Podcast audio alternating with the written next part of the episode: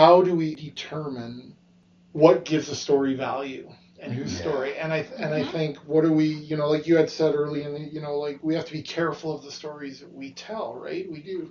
But we also have to be equally careful, and Dave, you just said the, the stories we don't tell. Because in not telling the story, Yeah. we're telling a story. Right. Absolutely. Right. That's telling that's telling its own story. Welcome to Hallway Conversations. We're a trio of educators who have plenty of questions about teaching and learning and school culture, and we believe in the value of collaboration and reflection as we seek to keep growing as teachers. So, this podcast is our place for thinking out loud together about issues in education and why they might matter to Christian educators. Welcome to the conversation.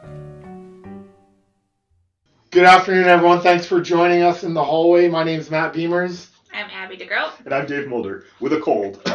Sorry, everyone. with a cold. Yeah. So one I'm of the, usually a tenor. Today I'm a bass.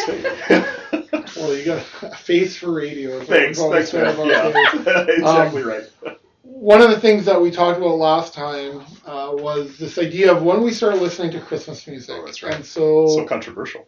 it was more controversial, but I actually have a more controversial, what I think is a more controversial question. So, so once in a while, my friend uh, Abby here uh, has gifted me with the phrase "two things can be true," and I've realized in my life that there's a lot of situations where two things can be true. But, but I've thought of a question before we get into our talking about education Okay. where two things can't be true. There's only one right answer to this Uh-oh. question. And so my question for you is um, fake Christmas tree or real Christmas tree? And two things cannot be true at the same time. Okay, so, now my, my follow up to that is what do you mean by a real Christmas tree? Like I have to go cut down a tree to bring it in my house? Because something that's okay, that's, That's, a great alive. that's a great yeah, that is not made of plastic. Ah, then you have to vacuum up you have to vacuum up the I love it. needles when you don't water it enough. That fills your house with the beautiful smell of pine when you wake up in the morning. Well, I Um, can see which team you're on. No, I'm totally neutral about this, but but Abby, I was curious because you, I believe last episode on the podcast, you said you started listening to Christmas music around Labor Day or something like It that, was right? not that early. or maybe Canadian Thanksgiving. okay? Pentatonix has a lot of different albums to get through. Oh, Okay, so you're not wrong. so in, in thinking that you are a you know you love Christmas. I do. Yeah. We have a fake tree. And it's We- if you could beautiful. if you could see the look on Matt's face right now, Yeah. he's shooting dead. We daggers. have had it since the year one of our marriage, and oh. it is. This is the problem. what? You, you, who puts their Christmas Christmas trees is not something you should be able to put away and take out. Like but you not- just throw a sheet over it. I don't even take the lights off. Oh, oh, just he's dying. Your, yeah, you're like, you're you killing carry him. it down to the basement. We moved, and I literally took it out of my storage room. My friend Brad carried it into my house, and he's like, "Just go downstairs." I'm like, "No, put it in the corner. Perfect. Yeah. Put it out. I feel like Plugged that it in. Ready to go. Christmas." 18 months of mentoring becoming undone, becoming undone in, in simply by asking one No, one question. it's a gorgeous tree. It's fake. It's not even a tree. It's not even a tree. Folks, our friend Ed Starkenburg is is hears us yelling. Come in here for a second, Ed. We, we don't have guests on the podcast. Ed, real tree, Okay, fake real tree. tree or fake tree? Christmas. At my house? Yeah. Yeah, for Christmas tree. Fake. Yes. yeah, he's team fake. Could you team fake exactly? It's a, it's a metaphor for all of them, folks. All right, thank. We don't need you here anymore. Dave. You did- can be anywhere. Yeah, okay. Well, yeah, we we have always had a fake tree. We- Yeah. We are we are fake tree people. I see. So growing up, this is a funny thing. Like growing up in Southern California, where I did, we Yeah. always got a real tree, and we would go to there was a Christmas tree farm, and we would go cut one down, right? And oh, that's way too much work. I like having the fake tree. Yeah, tree. Matt, I what do you have? I'm beside. I'm beside myself right now with both of you. Like living out in the Midwest, in the cold, like in the snow. I honestly assumed everybody out here would, and I'm newer here, I have folks. never ever cut down a Christmas tree. Ever. Really? Not oh, Well, that's life. sad though. You should have sometime have the experience of cutting. You're hardly tree. flourishing in life. I'm being very judgmental and saying that if you have never done that. So, in spite of the fake Christmas tree, we're gonna keep fiasco. We're gonna keep going, and maybe we should get into We, it should, now. we shouldn't agree all the time. We should. Oh, hey. A wise How person that? said that to me a few weeks ago. Abby, you have come today. The last few, the last few podcasts, we've come with a, a quoted. We had a David Smith quote a couple of weeks ago, then uh, Kieran Egan Good. Last time. quote. We talked Yeah. about the power of storytelling and Abby. Yeah, so so I changed it up a little bit, and I'm actually going to read a bit of a transcript from a TED Talk, Oh, Okay. and so we can maybe link it Sure. in the show Sure, show notes um, if you want to watch the whole thing. But it's called um, "The Danger of a Single Story." Have either of you Mm. seen it? I think No. you've mentioned this one maybe once Yeah. before, and Yeah. did So I'm up. a big fan, Yeah. and I Yeah. show it in several of my classes. Yeah. So if my students are listening, it's going to be familiar to Okay. you. Okay. Yep. Um, it's by a Nigerian woman. Her name is Chimamanda Ngozi Adichie. And um, the premise of this TED Talk is she she grew up in Nigeria, obviously, and the only books she could get her hands on when she was a child were British Mhm. and American. And she became a writer very early. And in her stories, all of her characters had blonde hair Hmm. and drank ginger beer and talked about the weather Oh, interesting. because the only story she had of books was that they, they had little British children in them, Sure. right? And so she didn't know, she had no story or no context for the fact that she could write about things that she knew Right. Hmm. from where she lived. And then she kind of takes that idea and and really talks about the danger of when you have a single story Yeah. for something. And I thought this was a nice also kind of continuation of our last Sure. conversation because storylines. Right. because when we talk about how story is so powerful and I do just want to like also put a little disclaimer on that we have to be careful what stories we Mhm. tell right Mhm. and think about how the stories we tell are framing um, things for our students Yeah. and so here's the quote um, she has just talked about how she had actually a really happy childhood but also living in africa had some things happen to her um, that, that were hard right i had grandfathers who died in refugee camps um, one of my friends died in a plane crash because our fire trucks did not have water. Um, things like that. And so this is what she says All of these stories make me who I am. But to insist on only these negative stories is to flatten my experience and to overlook the many other stories that formed me. The single story creates stereotypes. And the problem with stereotypes is not that they are untrue, but that they are incomplete.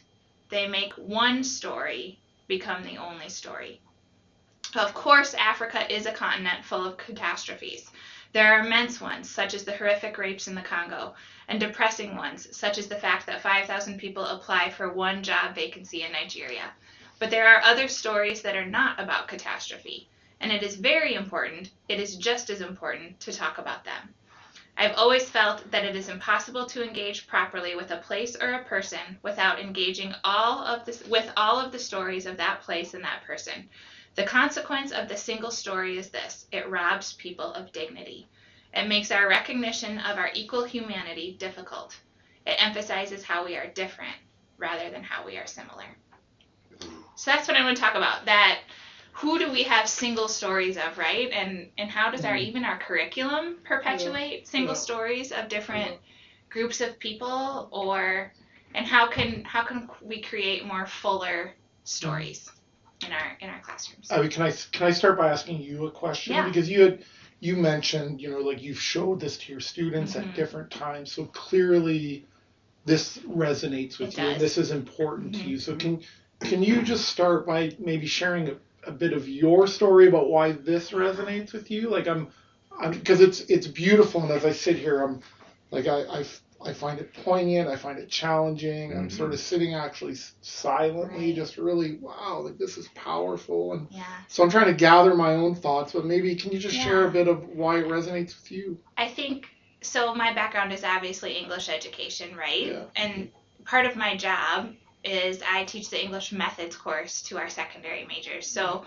I am literally the person teaching future English teachers how to do that well. Right. And so so I think the weight of that of of guiding those future teachers into selecting and thinking about how to frame Hmm. stories for their students Yeah.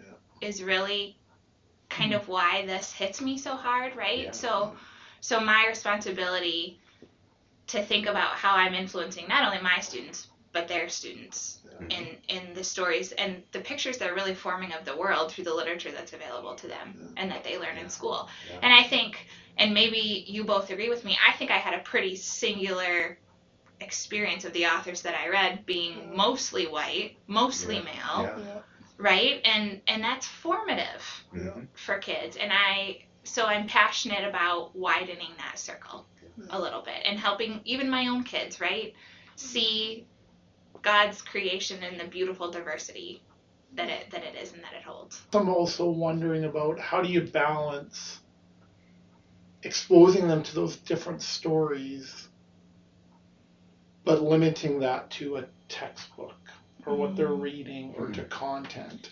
And and so I want to be really clear in saying that I think our I think it is vitally important and and I will say out loud here I need to do a better job of this as a professor. I need to do a better job of this of of having our students be well read in, Mhm. in every regard. Of, um, and I know I have my go-to authors, and, I, and I sure. could name them, and we've talked about some of them. Their Mhm. names come up on this podcast, and and because because they're hey they're really wonderful thinkers and writers, but Right. But it's but there's also wonderful thinkers and writers out there that I Mhm. that I need to work harder to be honest to to find. But so a I think it's vitally important that we expose our you know that that the students in our class are well read and Mhm. and why it's wide and there's depth and breadth to that. But I would push a little on that in terms of saying, is that enough? That's a starting point for me. Yeah. Um, but it, you know, because as you talk, Abby, one of the things that I'm th- I find myself thinking about, and you can maybe help me with this or even push back on it, is is this idea of of of understanding who the other is and who who my neighbor is. And Mhm. and I've always I've always wondered this is just a wonder if how how much of our the polarization and the disagreement that happens in the world right now is because of misunderstood worldviews or assumptions we make about who our neighbor is Yeah. that we actually have way more in common with others Right. who we think is the other that we actually have way more in common than we, we do differently and Mhm. and so my wonder about it is is yes and is is it enough like how does it do we yes we get past a singular story by but how how much more do we want for them so we get them past that and I, and I guess I'm thinking about myself like about how do we who are our students literally rubbing shoulders with in a Mhm. text Mhm.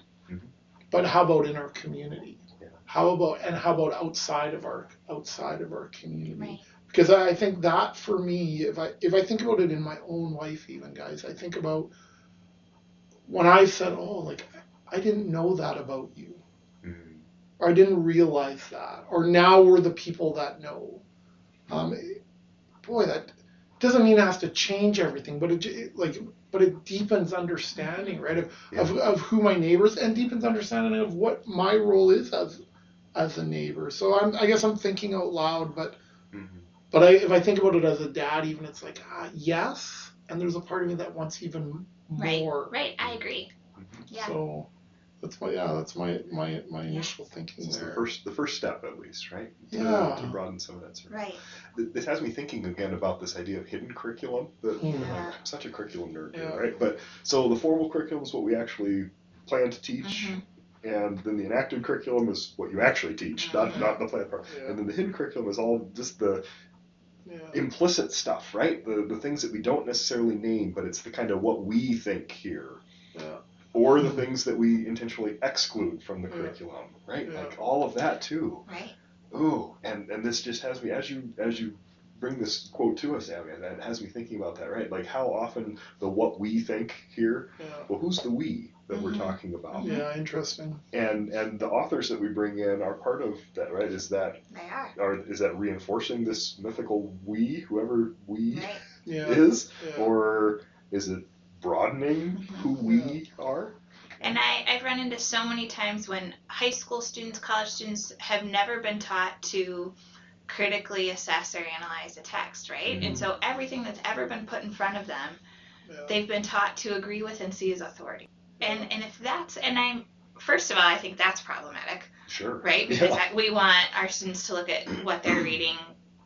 With with some critical thinking, Right. right? And look looking for logical fallacies and thinking about, you know, Mhm. where is where is this reliable, where is it unreliable, um, and nonfiction, and but also if they've been taught that text is authority and everything they've ever read is by the same demographic of people, Ooh, yeah. they have learned to associate that authority with a certain and a very limited pool of people and so Mhm. then therefore are other people not authorities for them or, or are they not worth listening to Mhm. or because they're not published or because they've never been exposed to what they've written Well- or That that has me thinking though, as as you're saying that, right? So how do we get texts in front of students then? Like, I want students to read things that I don't agree with, Mhm. right? Okay, so that gets weird because if I'm coming in as this authority figure as a Right. teacher and I'm going to say, here's something I want you to read because I don't agree with it, Mhm. and and then does that expand students' worldview or does that pull the rug out from under them? right you have to do it carefully well, that's what I'm wondering, right? Yeah. Like this just has me. Well, and it also has me. It has me thinking about how do we how do we determine what gives a story value and whose Yeah. story. And I and I Mhm. think what do we you know like you had said early in the, you know like we have to be careful of the stories that we tell, right? We do. But we also have to be equally careful, and Dave, you just said the, the stories we don't tell. Because in not telling the story, Yeah. we're telling a story. Right. Absolutely. Right. That's telling that's telling its own story. Oh. You know, last podcast we talked about this idea of being story formed people. Mhm. And ultimately we are the story of God and his people, right? It's his Right. it is his Right. singular story.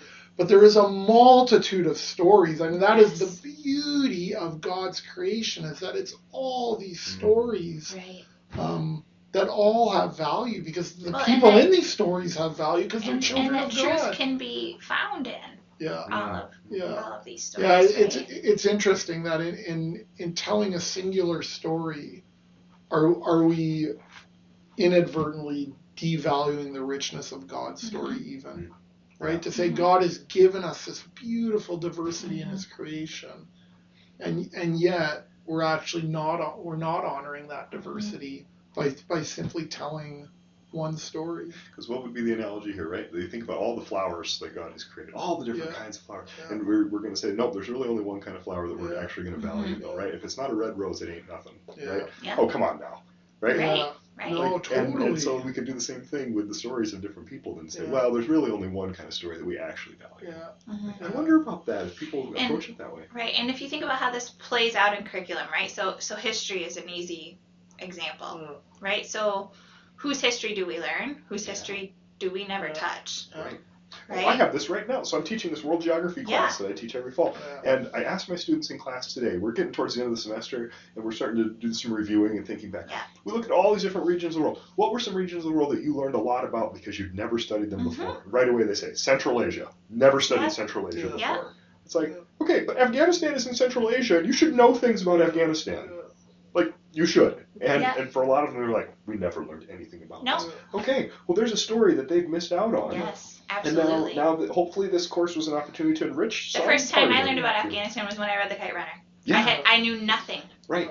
as an adult. And, and what a great Yeah. story Oh, here again Such to a good story. to un- unveil Yes. things that you didn't Yes. realize you didn't know. Right. That's the problem. We don't know what we don't know. Yeah. No. Like we know the things we know, and we know there are Mhm. things we don't know, but we don't know the things we don't know. Right. Yeah. Right? But I, but I also think, and so same thing. I taught. I had the, uh, yeah, I had the pleasure. Or it was amazing to teach kite runner. I learned so much.